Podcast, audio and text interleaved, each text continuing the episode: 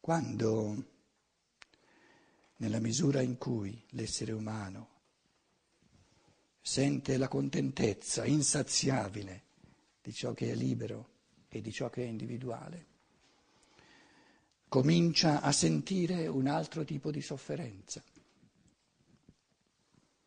E quella la chiamo sofferenza, non più insoddisfazione. Ed è la sofferenza che soffre con l'altro e per l'altro. Questo tipo di insoddisfazione tipica dell'uomo d'oggi è un essere fissati su se stessi e perciò va superata. Ma nel momento in cui, nella misura in cui l'essere umano comincia a godere, a non essere più un problema a se stesso, soltanto incentrato sulla propria depressività, sulla propria paura, sulla propria aggressività, perché vive sempre più in libertà e, e, e ciò che è libero, ciò che è individuale, si sente il cuore sempre più trafitto di fronte a un'umanità così povera e sente sofferenza per questa umanità di oggi. E questa sofferenza, diciamo, soffrire con l'altro e soffrire con, per l'altro, è l'unica cosa che ci può redimere. Finché ci sarà qualcuno che sente sofferenza per la povertà della mente e del cuore del suo fratello, l'umanità è ancora redimibile. E il più grande che ha sofferto non per sé, ma con noi e per noi, per la nostra povertà, duemila anni fa, ha redento l'umanità con questo amore di sofferenza che soffre con l'altro e per l'altro. Però ci rendiamo conto che questo, questa capacità di soffrire con l'altro e per l'altro presuppone che, che, l'individuo umano non sia più in tutto e per tutto occupato con se stesso, che, che, che viva un minimo di libertà interiore, di, di individualità, di creatività. E allora soffre perché nell'umanità c'è tanta insoddisfazione, soffre perché nell'umanità c'è tanta paura, c'è tanta depressione, c'è tanta aggressività. Perché soffre? Perché non ha il diritto di intervenire direttamente.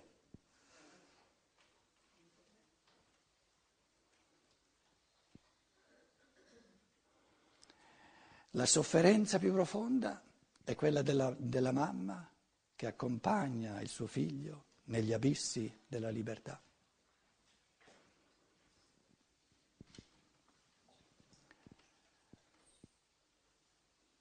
E questo tipo di sofferenza redime al massimo, perché immette forze di amore le più profonde che ci siano. E ciò di cui l'umanità oggi ha bisogno in un modo in un modo urgentissimo e di animi umani che abbiano la capacità di soffrire con questa umanità che è piena di insoddisfazione.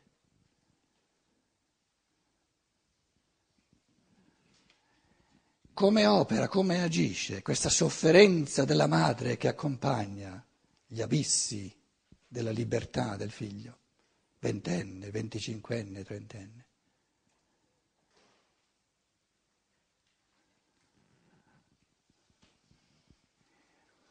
Questo amore che ha una forza tale da non intervenire, da non ledere la libertà dell'altro, neanche quando si getta nell'abisso, crea nell'altro, rende la libertà sacra anche all'animo dell'altro. E l'altro si accorge che sta ledendo, sta distruggendo la propria libertà. Perché per amor di libertà la madre non interviene.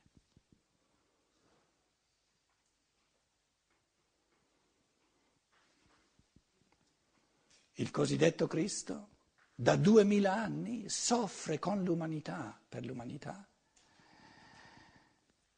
e si guarda bene dall'intervenire, dall'edere la libertà degli esseri umani a un punto tale che la maggior parte degli esseri umani neanche sanno che esista e nel momento in cui noi capiamo questo, capiamo il peso assoluto della libertà.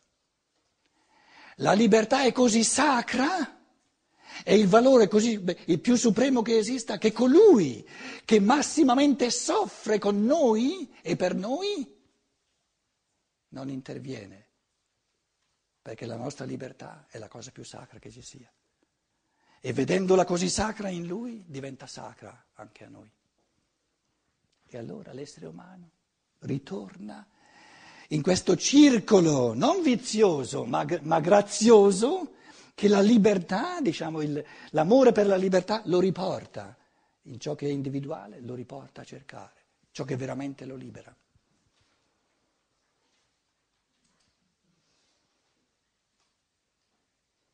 Quindi la sofferenza più vera è quella che non interviene, si proibisce nel modo più assoluto di ledere la libertà dell'essere umano. Il Cristo sa che Giuda sta pensando di suicidarsi. Molti si chiedono perché non ha fatto nulla per distoglierlo da questo orribile pensiero.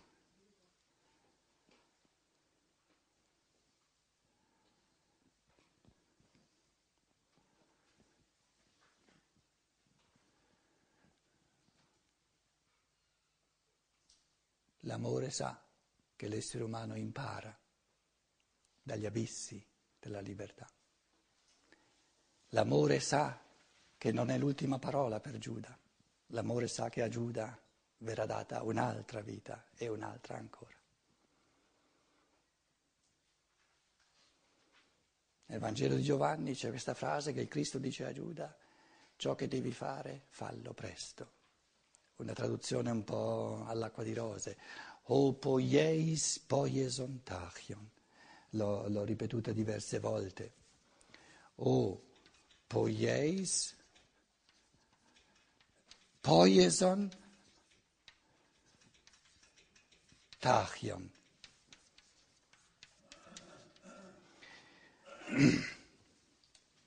Ciò che l'interazione tra il tuo karma passato e la tua libertà di ora ti porta a compiere, fallo.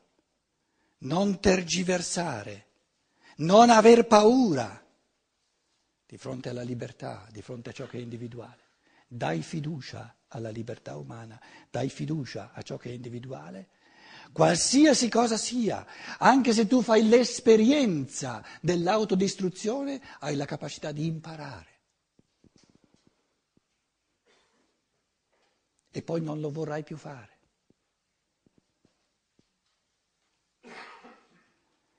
Un essere umano che non ha fatto ancora l'esperienza, in qualche modo, eh, non deve essere per forza il suicidio fisico, ma un essere umano che non ha fatto ancora l'esperienza di autodistruggersi, bisogna comandargli per comandamento di non autodistruggersi e quindi è più indietro nell'evoluzione che non colui che sa per esperienza propria che l'autodistruzione non la vuole più, perché ne ha fatto l'esperienza.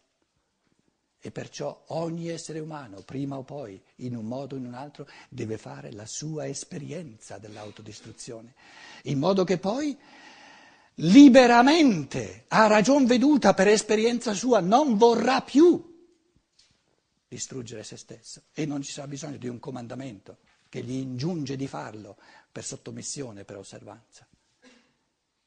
E allora il costruire se stesso avverrà in libertà.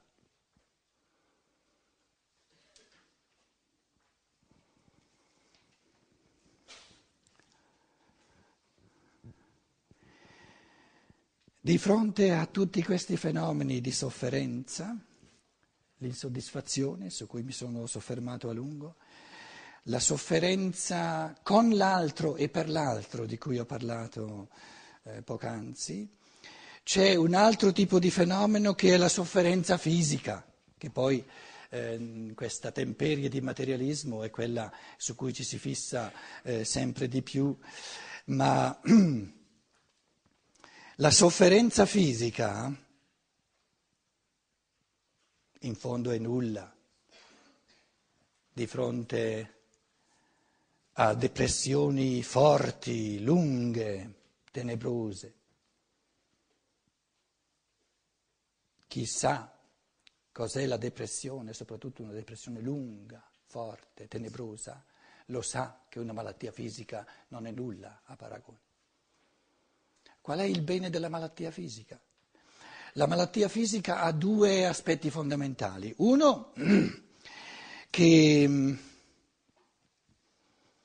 per esempio il polmone. Il polmone è qualcosa che mi ha dato la natura. Normalmente, finché è sano, è un, un'opera della natura. L'essere umano è talmente fissato, talmente innamorato di ciò che è libero, di ciò che costruisce lui liberamente, che dice, ma non mi basta che, che sia la natura a darmi un polmone sano.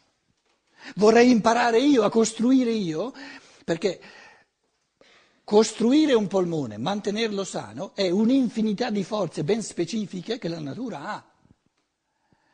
Allora ci sono individui umani che nel loro io superiore, è uno, una delle, delle, cause principali della malattia del polmone, che di, l'io superiore dice, no, io adesso sono diventato forte abbastanza che voglio distruggere il polmone che mi ha costruito la natura per darmi la possibilità di ricostruirlo io a partire dalla mia libertà.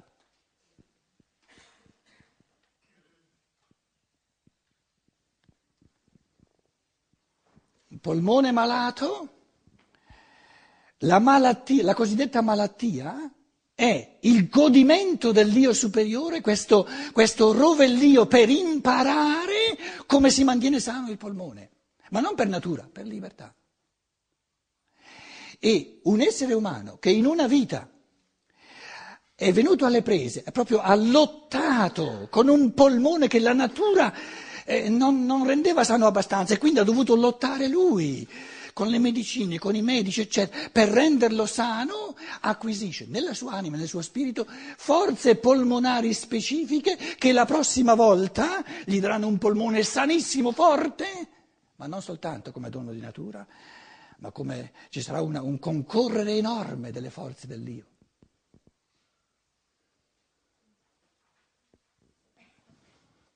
Il senso delle molte vite che ci sono concesse è che abbiamo la possibilità in ogni vita di distruggere almeno qualcosina nel nostro corpo, imparare a ricostruirlo a partire dall'io, a partire dalla libertà, finché poi nella risurrezione della carne tutto ciò che è fisico, tutto ciò che è di natura, e che è servito, come dire, da modello per costruire queste forze nell'io, nello spirito e nell'anima, non è più necessario. E l'anima e l'io dell'uomo che risorgono, dopo che tutto ciò che è fisico tramonta, avranno in sé tutte le forze che la natura conteneva in sé a partire dalla libertà dell'io. Il senso dell'evoluzione è di trasformare tutte le forze della natura, Abrano, Abrano, in atti di libertà, del pensiero e dell'amore umani.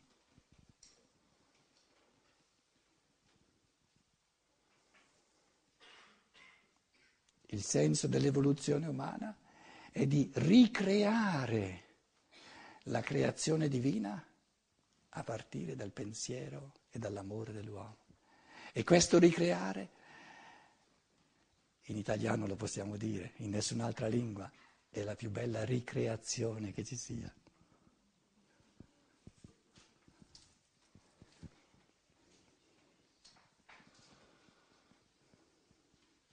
Il linguaggio italiano vuole che la parola ricreazione abbia questi due significati, del ricreare il creato divino a partire dalla libertà dell'uomo, dall'amore dell'uomo e questo ricreare è una ricreazione dell'uomo perché lo ricostituisce, lo rende felice, lo rende soddisfatto. E allora capisce che ogni sofferenza, anche ogni malattia fisica è un bene, perché è una provocazione a diventare sempre più creatori nella libertà e nell'amore che sono del tutto, del tutto individuali.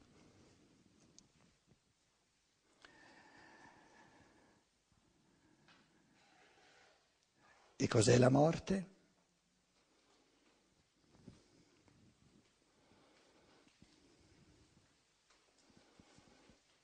La morte è il termine del vivere, del morire ogni giorno.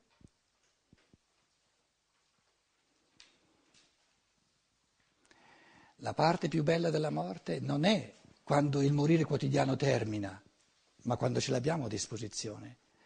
Quindi, diciamo, ciò che noi chiamiamo la morte è la somma di tutte le morti quotidiane e il morire quotidiano, ne parlavo questa mattina, è il consumare il dato di natura, la cera, consumare il corpo, perché in questo consumare il corpo, in questo consumare il cervello, con, con, processi di pensiero, consumare tutto l'organismo con azioni piene di amore, proprio questo, il senso, il bene morale di questo consumare il corpo quotidiano, di questo morire quotidiano, il duplice bene morale di questo morire quotidiano, di questo logorio quotidiano, di questo cons- invecchiare lo chiamiamo, di questo consumare l'organismo è che consumando l'organismo fisico si sprigiona luce di pensiero e calore dell'amore.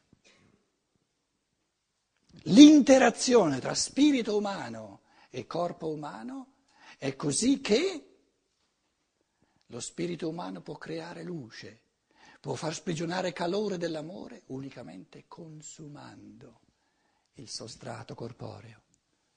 E questo consumare è bello, duplicemente bello, perché fa sorgere la luce del pensiero che dà gioia alla mente e il calore del cuore che dà gioia alla vita, riempie di bontà la vita degli esseri umani gli uni con gli altri.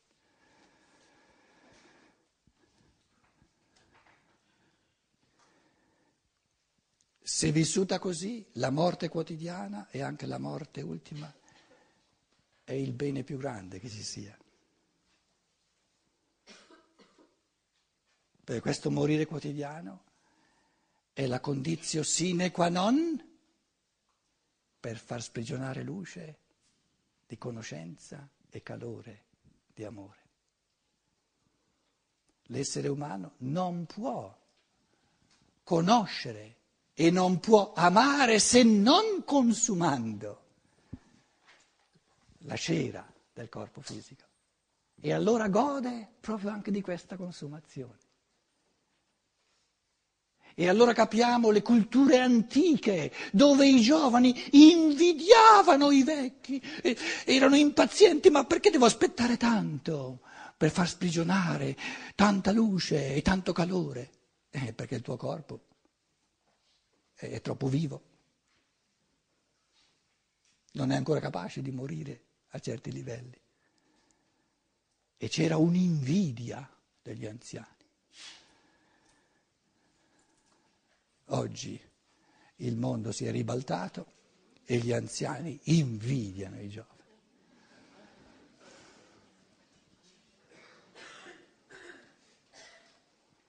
Oh, ho, ho raccontato qualche volta a Nuova York, dovevo andare al funeral home dove c'era il morto, dovevo fare un fervorino. Mi dissero un giorno, Reverend, sì, insomma, dica pure qualcosa su questa persona che è morta, ma eh, insomma, eh, lei naturalmente è così intelligente da non usare la parola morte.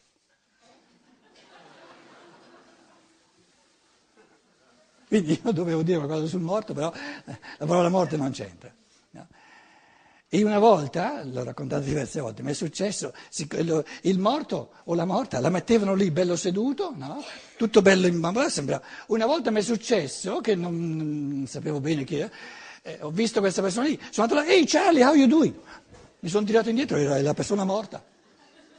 L'avevano messa lì bella seduta, sembrava una persona sorridente. Io sono andato a dargli la mano, poi mi sono accorto che era la persona morta. E io mi dicevo, ma, ma come può una cultura che, che, che ostracizza Verdrängen, che, um, che rimuove che rimuove la morte a questi livelli, come, come, come, può vivere in un modo umano, in un modo intelligente, quando il fattore morte ci accompagna in assoluto ogni giorno, perché la legge del cammino della vita è che si muore sempre di più nel nostro corpo e poi ci accompagna sempre perché ognuno deve morire.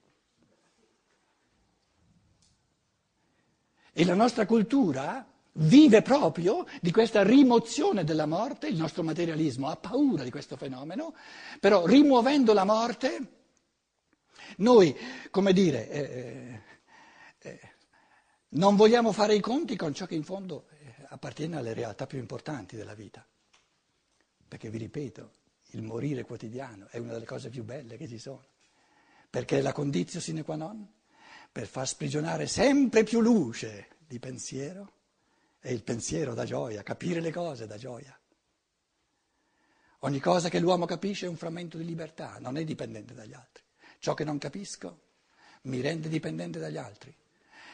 E ogni frammento di amore, di calore, che, che, che anche consuma il corpo, è un'altra sorgente di gioia, di soddisfacimento,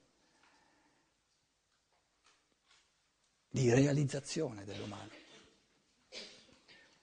Quindi in un certo senso sia il morire quotidiano, sia la morte come somma, come risultato diciamo infinitesimale, eh, eh, calcolo mm, eh, globale di queste morti quotidiane, è uno dei beni più grandi della vita. Il morire quotidiano è un bene morale supremo nella misura in cui è il presupposto per risorgere ogni giorno da questa morte del corpo alla luce dello spirito e al calore dell'amore. Quindi il bene morale di ogni morte è la risurrezione dello spirito che conosce e dell'anima che ama.